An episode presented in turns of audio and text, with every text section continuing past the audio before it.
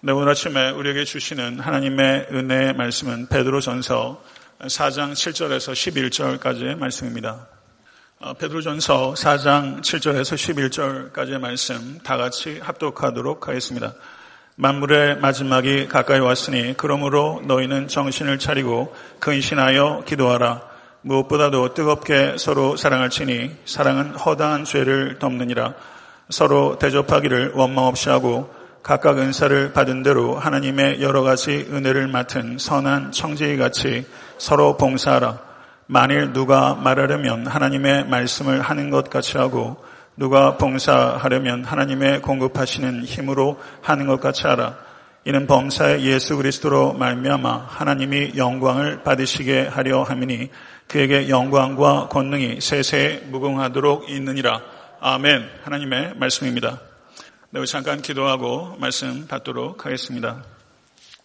존귀하신 하나님 아버지, 오늘 이렇게 주의 전에 나와서 예배할 수 있도록 인도하시니 감사합니다. 우리에게 은혜에 대한 뜨거운 목마름이 회복될 수 있도록 역사해 주시고 이 강단을 지키사 진리를 보수하며 자랑하는 견고한 강단 될 수 있도록 인도해 주시옵소서 연약하고 악한 종을 기억하사 진리의 통로가 되게 하시고 상한 자들이 치유함을 얻을 수 있도록 인도해 주시며 낙심한 자들이 모든 소망의 하나님을 붙잡는 예배가 될 수 있도록 인도하여 주시옵소서 두렵고 떨리는 마음으로 그러나 성령을 의지하며 말씀 앞으로 나오니 주여 역사해 주시옵소서 예수 그리스도 이름으로 간절히 기도드려 싸움나이다. 아멘.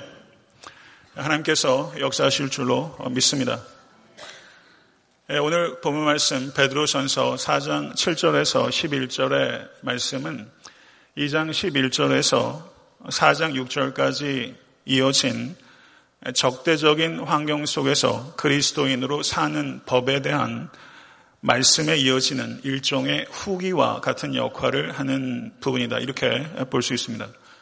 또한 4장 12절부터 5장 11절까지 이어지게 될 교훈을 미리 엿볼 수 있는 작은 창문과 같은 역할을 하는 말씀이 예, 오늘 본문이다. 이렇게 역시 바라볼 수 있습니다.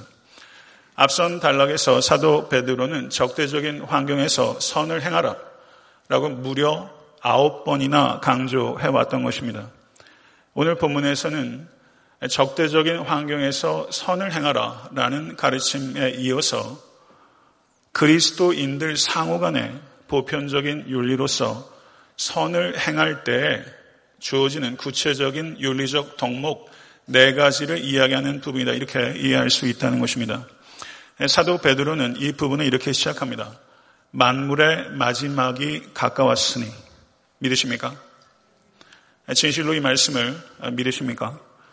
기독교 윤리의 기초로서 사도 베드로는 하나님의 심판에 대해서 성도들에게 상기시켜야 될 필요성을 강력하게 느꼈던 것입니다. 사도 베드로는 역사를 볼 때 하나님의 구속사라는 관점에서 역사를 바라보고 있는 것입니다.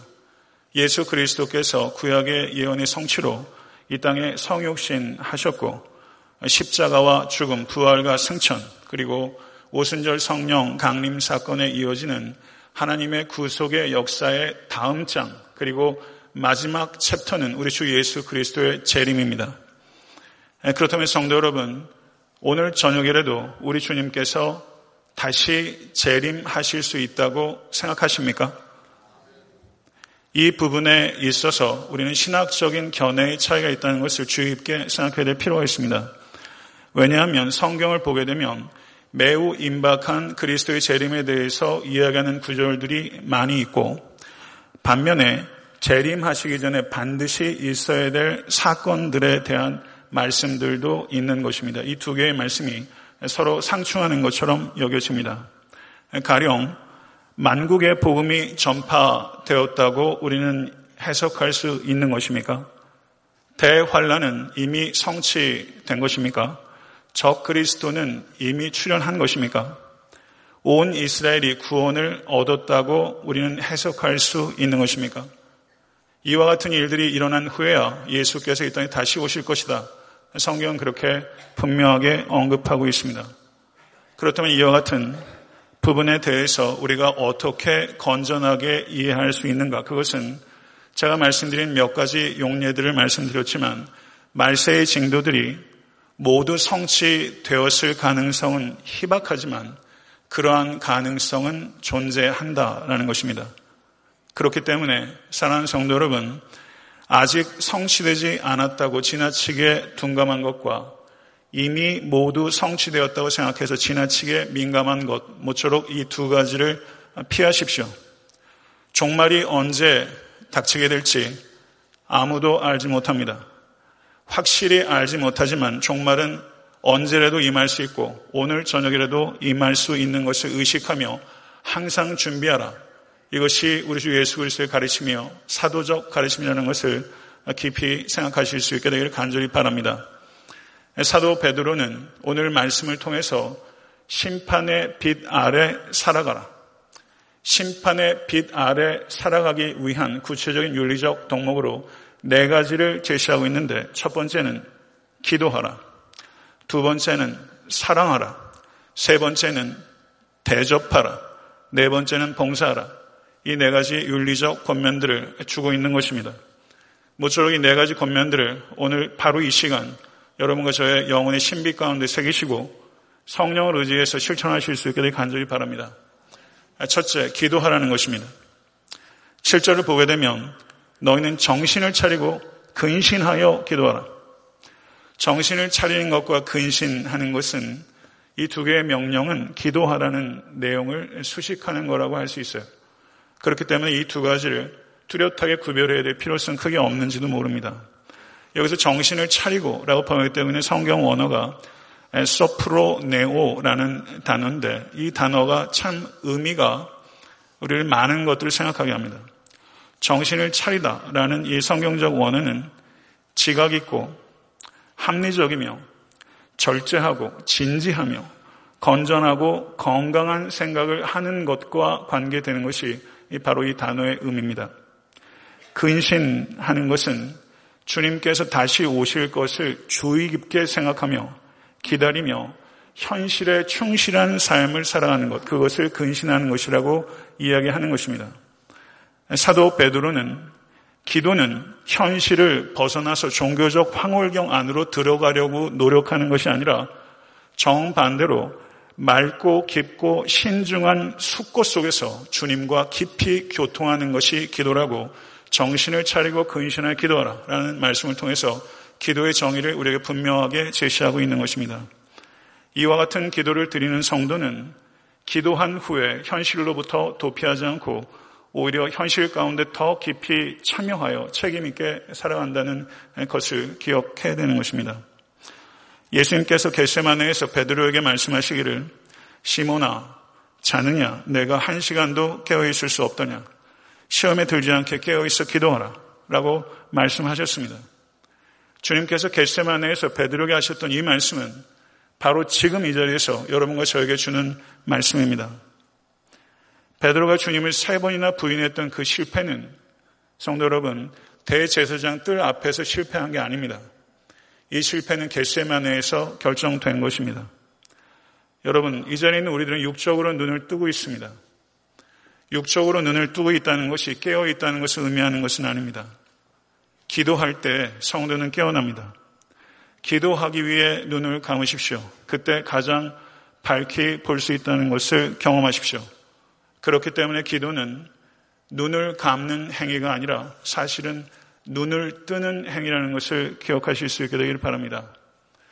교회를 에클레시아라고 말합니다. 에크와 칼레오라는 두 개의 단어가 결합된 단어예요. 부르심 받은 사람들의 모임, 그것이 교회입니다. 부르심 받으셨습니까? 부르심 받으신 분은 크게 아멘으로 대답하십니다. 부르심 받으셨습니까? 부르심 받은 성도의 특징은 불러주신 하나님께 부르짖는 사람이 된다는 것입니다. 누가 보면 18장에서 불의한 재판관에게 강청하는 과부의 비유가 있습니다. 남편 없이 살아가는 부부는 신랑 대신 주님께서 다시 오실 때까지 이 땅에 남겨진 교회와 같은 것입니다. 과부의 억울한 형편은 그리스도의 초림과 재림 사이에서 교회가 이 땅에서 당하는 총체적인 어려움, 상황들을 나타내는 것이라고 할 수 있습니다. 확실히 교회는, 애탄트 섬기는 교회는 예수님의 비유에 나오는 과부처럼 무력할 때가 있습니다. 여러분도 그러하고 목사인 저 역시 무력해질 때가 적지 않습니다. 그러나 성도 여러분, 우리들은 과부처럼 끈질기게 기도하고 있습니까? 불의한 재판관에게도 그렇게 끈질기게 기도한 과부와 대조적으로 여러분과 제가 믿는다고 고백하는 우리 주 예수 그리스도께서는 의로운 재판장이신데 불의한 재판관에도 강청했던 과부가 있는데 우리는 의로운 재판관이신 그리스도께 우리는 얼마나 의지하며 기도하고 있습니까? 왜 우리는 그렇게 기도하지 않습니까? 도대체 우리가 그렇게 기도하지 않는 것은 어디에 기인하는 것입니까? 우리의 기도는 질적인 것은 말할 것도 없고 양적으로도 태부적입니다. 어떨 때는 정말 부름받은 사람인지 의심스러울 정도로 우리는 부르짖지 않습니다. 우리가 흔히 하는 말 중에 인내의 열매는 달다 라는 말이 있습니다. 그러나 성도 여러분, 인내 열매들 가운데 가장 단 열매는 인내하며 드린 기도의 열매입니다. 모쪼록 부디 여러분들께서 인내하며 드린 기도의 열매를 맛보실 수 있게 되기를 간절히 소원합니다. 누가복음 21장 36절에 주님께서 말씀하시기를 너희는 장차 올 이 모든 일을 능히 피하고 인자 앞에 서도록 항상 기도하며 깨어 있으라. 과부가 최악의 상황 속에서도 확신을 가지고 불의한 재판관에게 끈질기게 간구했던 것처럼 종말의 지연과 현재의 죄악된 세상 속에서 주님의 신부로서 주님의 재림과 그리고 주님만이 가져오실 수 있는 온전하고 참된 정의와 평화를 갈망하면서 이 자리에 계신 모든 권속들께서 더 깊이, 더 넓게, 더 뜨겁게, 더 오래, 더 크게 기도하는 기도의 소명자가 되실 수 있게 되기를 간절히 소망합니다. 둘째는 사랑하라는 것입니다. 무엇보다도 뜨겁게 서로 사랑할지니 사랑은 허다한 죄를 덮느니라. 여기서 무엇보다도 라는 말이 강조하는 것은 사랑이 우선한다는 것과 사랑이 탁월하다는 것을 말씀하고 있는 것입니다. 갈라디아서 5장에서 얘기하는 것처럼 성령의 아홉 가지 열매 중에서 첫 번째 열매가 사랑이며 성령의 아홉 가지 열매들을 다 총합한 것이 사랑입니다. 그리스도인의 미덕들 가운데 MVP가 단연코 사랑입니다. 사랑하는 성도 여러분, 참된 그리스도인은 유욕으로 가득 찬 사람이 아니라 사랑으로 가득 차기 마련입니다. 사도 베드로는 오늘 본문에 이르기 전에도 사랑에 대해서 간절하게 선포해 왔습니다. 적어도 세 번 이야기를 했습니다. 베드로전서 1장 22절을 보게 되면 너희가 진리를 순종함으로 너희 영혼을 깨끗하게 하여 거짓이 없이 형제를 사랑하게 이르렀으니 마음으로 뜨겁게 서로 사랑하라. 이렇게 가르쳤습니다. 제가 저희 교회 개척된 이래로 이제 개척한 지 8년 하고 한 8개월, 9개월 정도 되는데요. 제가 설교한 수백 편의 설교들을 한번 가만히 앉아서 어떤 주제로 설교했는지 제가 다 한번 분류해 봤어요. 제가 주일에 설교한 설교의 7%가 사랑에 대한 설교였습니다. 저는 수요 예배와 새벽 예배에 대해서도 사랑에 대해서 빈번하게 설교했습니다. 그러면 과연 우리는 얼마나 사랑을 알게 되었습니까? 과연 우리는 얼마나 뜨겁게 사랑을 실천하게 되었습니까? 여기에서 뜨겁게라고 번역되어 있는 성경 원의 의미는 변치 않고 지속적으로라는 의미가 있습니다. 베드로전서 1장 24절에서 25절은 그러므로 모든 육체는 풀과 같고 그 모든 영광은 풀의 꽃과 같으니 풀은 마르고 꽃은 떨어지되 오직 주의 말씀은 새색토록 있도다. 믿으십니까? 새색토록 변함없는 말씀은 우리에게 변함없이 사랑하라고 가르치고 있는 것입니다. 뜨거운 사랑은 변함없는 사랑입니다. 제가 설교하면서 읽은 책 중에 한 대목을 인용하고자 합니다. 그 말씀을 제가 깊이 생각했습니다. 한번 경청해 보시기 바랍니다. 걸음마하는 아이는 당신의 발을 밟고 10대 자녀는 당신의 마음을 밟는다. 이렇게 말했어요. 걸음마 하는 아이는 당신의 발을 밟고 10대 자녀는 당신의 마음을 밟는다. 기가 막힌 말이 아닐 수 없더라고요. 사랑한다는 것, 상처받을 용기가 없으면 할 수가 없습니다. C.S. 루이스의 말입니다. 마음이 밟히는 과정으로부터 자유로운 참된 사랑은 없습니다. 사랑은 시험을 받으면서 성장합니다. 부부 간에도, 부모와 자녀 간에도, 목사와 성도 간에도, 성도와 성도 간에도 우리의 사랑은 시험 받으면서 성장합니다. 아이들도 자라면서 부모 안에 있는 허물과 죄를 보게 됩니다. 목사인 제 자녀들도 아마 조만간 제 안에서 허물과 죄를 발견하게 될 것입니다. 그리고 시험 당하게 될 것입니다. 그러나 부모에 대한 아이들의 사랑도 그 시험을 통해서 성장하게 됩니다. 그리고 부모를 새로운 각도에서 바라볼 수 있게 되는 것이죠. 무디 목사님께서 메사추세츠의 한 집에 사실 때 목사님이 잔디밭을 가꾸는 게 목사님의 흔한 그 취미였던 것 같습니다. 정성껏 잔디를 가꿨는데 그 개구장의 아들 폴과 윌이 마곡간에 있는 말들을 풀어 헤쳐놓았고 이 말들이 목사님께서 애지중지 갖고 있던 잔디밭을 그만 다 망쳐놓고 말았습니다. 그래서 무리 목사님께서 불같이 화를 자녀들에게 쏟아놨죠. 예, 아버지에게 그렇게 크게 혼난 날이 없었습니다. 그런데 그날 밤 이 두 아들에게는 더 잊을 수 없는 일이 벌어졌습니다.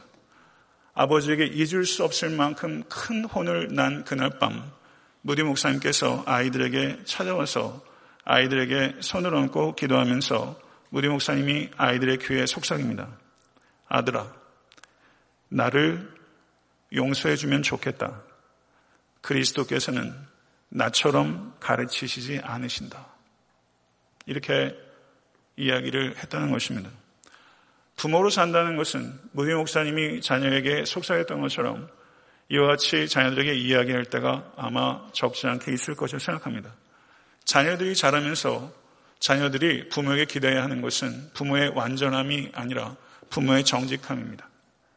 스스로의 허물과 죄에 대해서 정직하게 인정할 때 부모는 자녀로부터 사랑과 존경을 받게 되는 것이죠. 이것이 모든 관계에서 그대로 적용됩니다.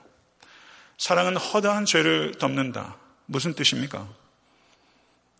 이 사랑이 죄를 은폐하거나 말소시켜야 한다. 이런 뜻입니까? 그런 뜻일 수 없습니다. 고린도 전서 13장 6절은 사랑은 불의를 기뻐하지 아니하며 진리와 함께 기뻐한다고 이야기를 했습니다. 사랑은 무조건적으로 용납하는 것이 아닙니다. 사랑은 무분별한 것이 아니라 분별하는 것입니다. 사랑이 진리를 잃어버릴 때 그 사랑은 무가치하게 되고 진리가 사랑을 잃어버릴 때 그 진리는 무감각해집니다. 사랑하는 성도 여러분, 진리에 입각해서 사는 것도 어렵고 사랑하며 사는 것도 어렵습니다. 그렇지만 우리 주 예수 그리스도께서는 우리에게 진리와 사랑을 결합할 수 있다고 말하고 있고 진리의 빛과 사랑의 열을 결합하는 삶을 추구하라고 우리에게 끊임없이 격려하시고 그 같은 능력을 부어주시는 것을 믿으실 수 간절히 축원합니다. 진리와 사랑을 결합시킨 역사상 가장 극치적인 계수의 사건, 우리 주 예수 그리스도의 십자가입니다. 사랑이 무엇인가? 세상의 수많은 제종교와 제철학자들, 그리고 문인들, 그리고 유행가, 작사자들도 이 사랑에 대해서 정의하지만 사랑에 대해서 가장 완성된 정의는 저는 개인적으로 이렇게 생각해요. 사랑은 십자가를 통해서 바라보는 것이다. 십자가를 통해서 바라보는 것이다. 십자가를 통해서 자기 자신을 바라보고 십자가를 통해서 가족을 바라보고 십자가를 통해서 성도를 바라보고 십자가를 통해서 이웃을 바라보고 십자가를 통해서 원수를 바라보고 십자가를 통해서 역사를 바라보고 그리고 십자가를 통해서 우주를 바라보는 존재. 그것이 참된 그리스도인입니다. 하나님께서 나를 버리지 않기 위해서 그리스도를 버리셨다는 것을 깨닫는 것이 인생에서 가장 중요한 깨달음인 것을 받아들이십니까? 이 사실을 진실로 깨달으십니까? 이것을 진실로 깨달으셨다면 인생은 다소간의 시간이 걸릴지라도 반드시 바뀔 수밖에 없습니다. 하나님께서는 자기 아들을 버리시고 그리스도께서는 자기 자신을 버리신 것처럼 지극히 작은 자를 위해서 자기 자신을 버리는 사랑의 운명에 동참하라고 주님께서 우리를 불러주신 것입니다. 믿으십니까? 셋째는 대접하라는 것입니다. 서로 대접하기를 원망 없이 하고 라고 이야기를 했습니다. 바로 앞에서 뜨겁게 사랑하라고 이야기를 했고 형제를 뜨겁게 사랑하는 구체적인 하나의 방식이 서로 대접하는 것이다. 논리적으로 그렇게 연결이 되는 것입니다. 대접하는 거 좋아하세요? 아니면 대접받는 거 좋아하세요? 마가복음 9장 41절을 보게 되면 누구든지 너희를 그리스도에게 속한 자라 하여 물 한 그릇을 주면 내가 진실로 너에게 이르노니 저가 결단코 상을 잃지 않으리라. 주님의 말씀입니다.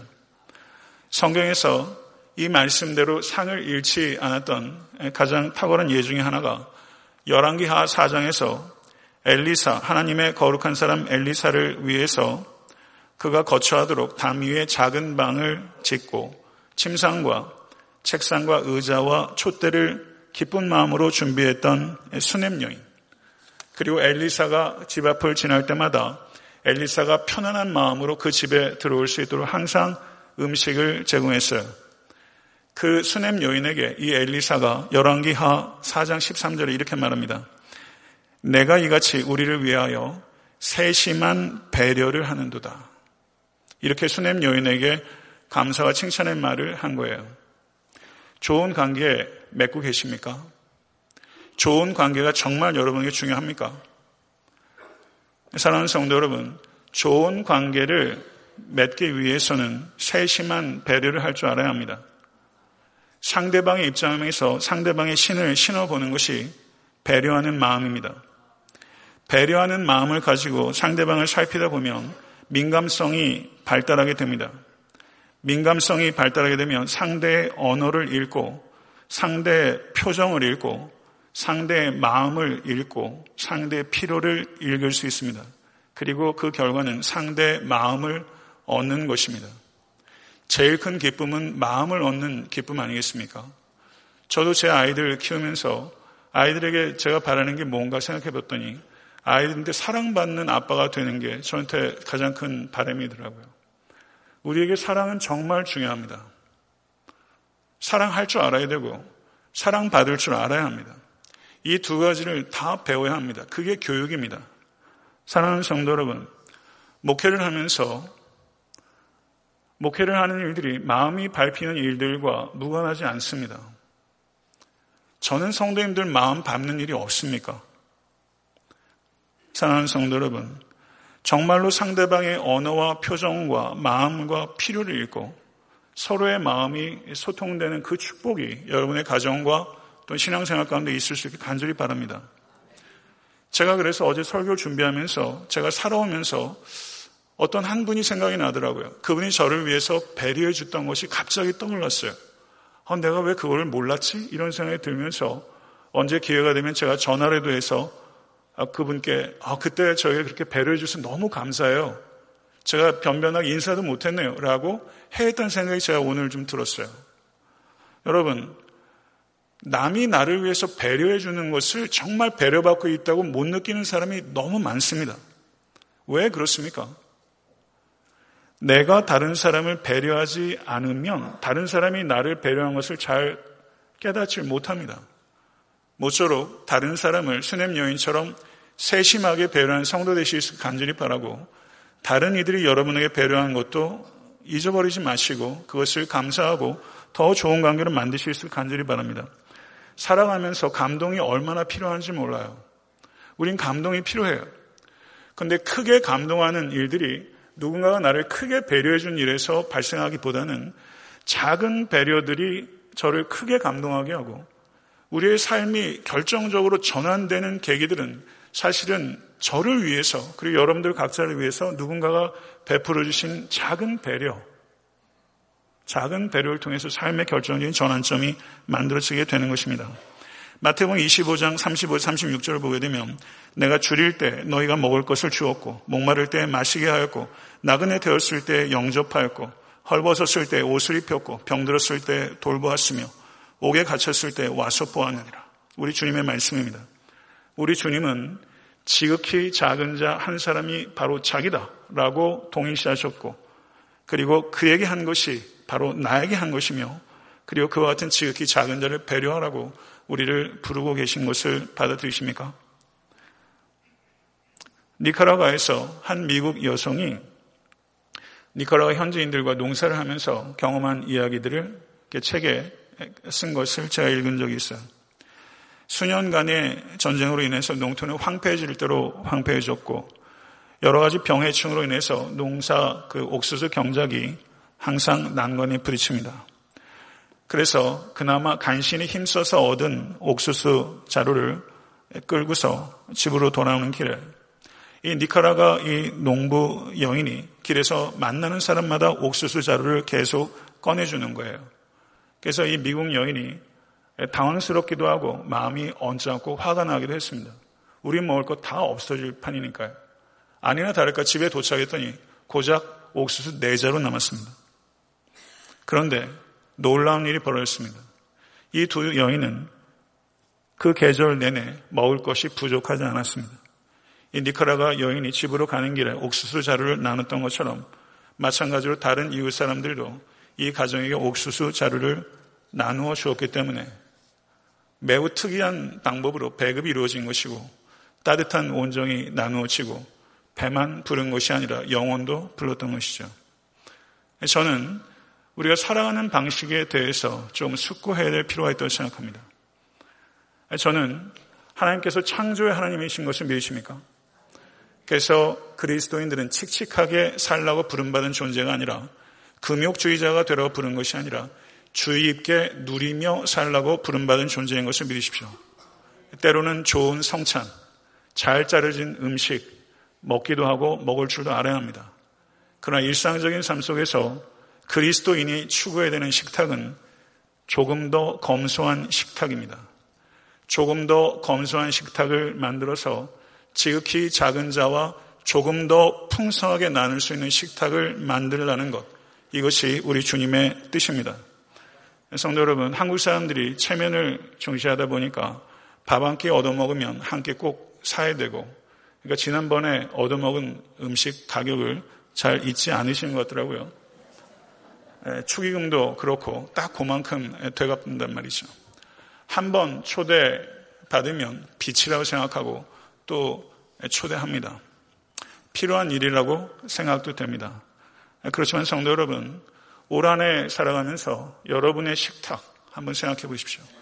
내가 초대해도 나를 초대할 수 있는 힘이 없는 사람, 내가 밥 한 끼 사도 나한테 되갚아 살 수 없는 사람, 내가 20불짜리 사면 나한테 699짜리밖에 사줄 수 없는 사람, 똑같이 나한테 해줄 수 없는 사람, 그 사람을 초대하는 식탁이 될 수 있게 간절히 바랍니다. 조금 더 검소한 식탁으로 조금 더 관대한 식탁을 만드는 것. 나를 초대할 수 없는 사람을 초대하는 식탁. 그것은 맛도 있고 멋도 있는 최고의 식탁이에요. 저는 여러분의 식탁이 그 같은 최고의 식탁이 될 수 있게 되길 간절히 바랍니다.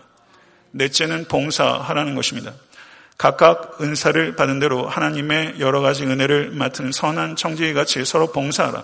만일 누가 말하려면 하나님의 말씀을 하는 것 같이 하고 누가 봉사하려면 하나님이 공급하신 힘으로 하는 것 같이 하라. 이는 범사의 예수 그리스도로 말미암아 하나님이 영광을 받으시게 하려 함이니 그에게 영광과 권능이 세세 무궁하도록 있느니라. 아멘. 성도 여러분, 이 자리에 계신 모든 분들 한 분한 한 분에게 하나님께서 은사를 주셨음을 믿으십니까? 은사를 카리스마라고 하고 은혜를 카리스라고 합니다. 교회 통일성은 카리스며 교회 다양성은 카리스마입니다. 은사는 성부, 성자, 성령 하나님께서 주권적으로 주시는 은혜 선물임을 받아들이십니까? 그렇다면 성도 여러분, 은사를 받은 이는 우월하거나 특별한 가치가 있어서 하나님께서 주신 것이 아니라는 것을 받아들이는 것입니다. 그렇기 때문에 자신의 은사 때문에 교만해지거나 타인의 은사 때문에 시기해서는 안 됩니다. 은사를 주신 목적은 사익이 아니라 공익을 위해서인 것입니다. 이것을 사도 베드로는 선한 청지기 의식이라고 말한 것입니다. 사도 바울은 에베소서 4장 12절에 이는 성도를 온전케 하며 봉사의 일을 하게 하며 그리스도의 몸을 세우려 함이라 라고 말하면서 은사의 목적이 철저하게 공익에 있다는 것을 우리에게 이야기하고 있는 것입니다. 성도 여러분, 그리스도인들은 청직입니다. 이것이 우리의 지식입니다. 그러나 그 지식대로 정말 살고 계십니까? 여러분의 시간이 하나님의 시간입니까? 여러분의 돈이 하나님의 것입니까? 정말 그렇게 살고 계십니까? 11절은 만일 누가 말하려면 하나님의 말씀을 하는 것 같이 하고 누가 봉사하려면 하나님의 공급하신 힘으로 하는 것 같이 하라. 여기서 말하는 말하는 것은 일반적인 언어 생활을 이해하는 것이 아니라 특별히 하나님의 말씀을 가르치는 것과 연관된 사역이고 봉사하는 것은 가르치는 사역을 제외한 모든 사역을 다 포괄하는 것입니다. 사도 베드로는 은사의 종류를 구체적으로 열거하는 데 관심이 없습니다. 성경 전체 신약 성경에 22가지의 은사들이 기록되어 있는데 은사들은 22가지만 있는 게 아닙니다. 창조 하나님께서는 창의적으로 우리에게 수많은 여러 가지 은사를 주십니다. 다만 성경에 기록된 것이 22가지고 사도 베드로는 본문에서 두 가지만 이야기한 것입니다. 사랑하는 성도 여러분, 여러분에게 은사가 있다는 것을 진실로 믿으신다면 공익을 위해서 그 은사를 사용하십시오. 사역을 하셔야 합니다. 그러나 어떤 사역을 하든지 그 사역이 자신의 사역이 되고 부서나 목장이 자신의 조직이 되도록 해서는 안 됩니다. 교회는 목사의 것이 아닙니다. 그렇게 말하는 것조차 불경한 것입니다. 교회는 하나님의 것입니다. 우리는 입버릇처럼 하나님의 은혜로 했습니다. 라고 말하면서 실제는 그 입버릇처럼 하지 않습니다. 우리는 자기 경험대로 합니다. 인간적인 방법대로 하는 것입니다. 성령님을 의지하기보다 전문가를 의지하는 것이 교회 내에도 팽배합니다. 전문가를 의지해서 사역에 성공한다면 그것은 사역의 실패보다 치명적인 것이 될 것이며 성령님을 의지하지 않은 사역의 성공은 하나님으로부터 책망을 피할 수 없다는 것을 경계하시는 모든 사역자와 성도가 되실 수 있길 간절히 바랍니다. 성경에 나오는 22개의 은사들은 두 가지로 분류가 되는데요. 하나는 자연적인 은사, 말하자면 봉사하는 것과 같이 자연적인 은사. 또 하나는 방언하는 것과 영을 분별하는 것과 신유와 같은 초자연적인 은사로 분류가 됩니다. 그러나 성도 여러분, 여러분도 그렇고 저도 그렇고 자연적인 은사를 간교하기보다 초자연적인 은사를 달라고 더 편협하게 기도해왔던 것에 대해서 우리는 회개해야 합니다. 사랑하는 성도 여러분, 하나님은 창조의 하나님이시고 자연 세계 속에서 하나님의 놀라운 경륜을 나타내십니다. 자연 속에서 하나님을 조금도 경험하지 않으면서 초자연 속에서 하나님을 경험하게 되려고 말하는 것은 그것은 거짓된 욕망입니다. 우리에게 정말 중요한 것은 초자연이 아니라 자연 속에서 기적이 아니라 역사 속에서 매 순간 일하시는 하나님을 역동적으로 경험하는 것이 되어야 되지 않겠습니까? 제가 목회자로서 여러분에게 축복하고 싶은 것은 자연 속에서도 하나님을 경험할 뿐만 아니라 초자연 속에서도 하나님을 경험하는 이 두 가지 경험이 여러분과 저에게 부어질 수 있기를 간절히 바라고 그래서 더욱더 건전하고 강력한 성도의 삶을 살아갈 수 있게 되기를 소원합니다. 요한 세바스찬 바하 다들 뭐 좋아하시죠? 저도 음악은 잘 모르지만 참 바하 좋아합니다. 내 바하가 그 수많은 명곡들을 쓰면서 제일 마지막에 자기가 썼다는 것을 하면서 S, D, G라는 이니셜을 썼대요. S, D, G. 이 뜻은 라틴어로 Soli Deo Gloria. Glory to God alone. 오직 하나님께 영광. S, D, G. 바하가 모든 피스를 작곡하면서 저는 SDG라고 쓴 거예요. 한 번도 S가 없이 DG라고만 쓰진 않았대요. Solely Deo Gloria. Glory to God alone. 이렇게 항상 바하는 쓴 거예요. 동시대 음악인들, 동시대 연주자들, 그리고 후대 연주자들이 바하의 그 명곡들을 연주하면서 혹시나 작곡자에게 영광을 돌릴 것을 바하는 경계하고 이 모든 영광은 솔리 데오 글로리아 오직 하나님께 영광을 돌렸다는 것을 이 바하는 그렇게 표현했던 것이죠. 사랑하는 성도 여러분, 우리 각자에게는 은사가 있습니다. 그 은사를 장롱 면허처럼 숨기지 마세요. 은사를 숨기지 마시고 자신을 숨기십시오. 사역에 있어서 최고의 기술은 자신을 가리는 기술입니다. 모쪼록 저를 포함한 모든 교육자들과 그리고 사역하시는 모든 이들이 사역을 통해서 자신을 가리는 기술을 반드시 습득하실 수 있게 간절히 축원합니다. 말씀을 맺겠습니다. 그리스도께서 언제라도 임하실 수 있음을 의식하며 심판의 빛 아래서 살아가야 합니다. 심판의 빛 아래 살아가는 것은 첫째 기도하는 삶입니다. 기도는 황홀경 안으로 들어가는 것이 아니라 맑고 깊고 신중한 숲고 속에 주님과 깊이 교통하는 것입니다. 다시 오실 주님을 뜨겁게 갈망하며 더 깊이, 더 넓게, 더 오래, 더 뜨겁게, 더 크게 기도하는 기도의 소명자가 되어야 합니다. 둘째는 사랑하는 삶입니다. 마음을 밟는 사람을 품는 고통의 과정을 통해서 우리의 사랑은 온전해집니다. 진리와 사랑이 결합된 십자가를 통해서 나 자신과 가족과 성도와 이웃과 원수와 역사와 우주를 바라보아야 합니다. 그리스도의 사랑을 본받아 자신을 버리는 사랑의 운명에 동참하십시오. 세 번째는 대접하는 삶입니다. 대접하기 위해서는 상대방을 세심하게 배려하는 마음이 있어야 합니다. 상대방의 언어와 표정과 마음과 필요를 읽어야 합니다. 지극히 작은 자를 위한 배려를 주님께서 부탁하셨습니다. 모쪼록 조금 더 검소한 식탁을 만드셔서 지극히 작은 자들을 위한 조금 더 풍성한 식탁을 만들어 가실 수 있게 되기를 바랍니다. 넷째, 봉사하는 삶입니다. 각자에게 주신 은사가 있음을 믿고 섬기십시오. 섬기는 과정에서 은사가 발전되기도 하고 섬기는 과정에서 더 큰 은사를 발견하기도 합니다. 은사를 가리지 마시고 자신을 가리십시오. 은사는 자기 성취를 위해서 주신 것이 아니라 이웃의 유익과 하나님의 영광을 위해서 주신 것입니다. 이것을 위해서 질서 안에서 자유롭게 마음껏 성도와 교회와 이 땅을 섬기시는 모든 권속 되실 수 있게 되기를 사랑하는 우리 주 예수 그리스도 이름으로 간절히 축원합니다. 기도하겠습니다. 할렐루야. 솔리데오 글로리아. 오직 하나님께 영광을. 아멘. 사도 베드로와 사도 바울과 모든 믿음의 선진들이 고백했던 하나님께 영광을 올려드리는 삶을 우리들도 살아가기를 원합니다.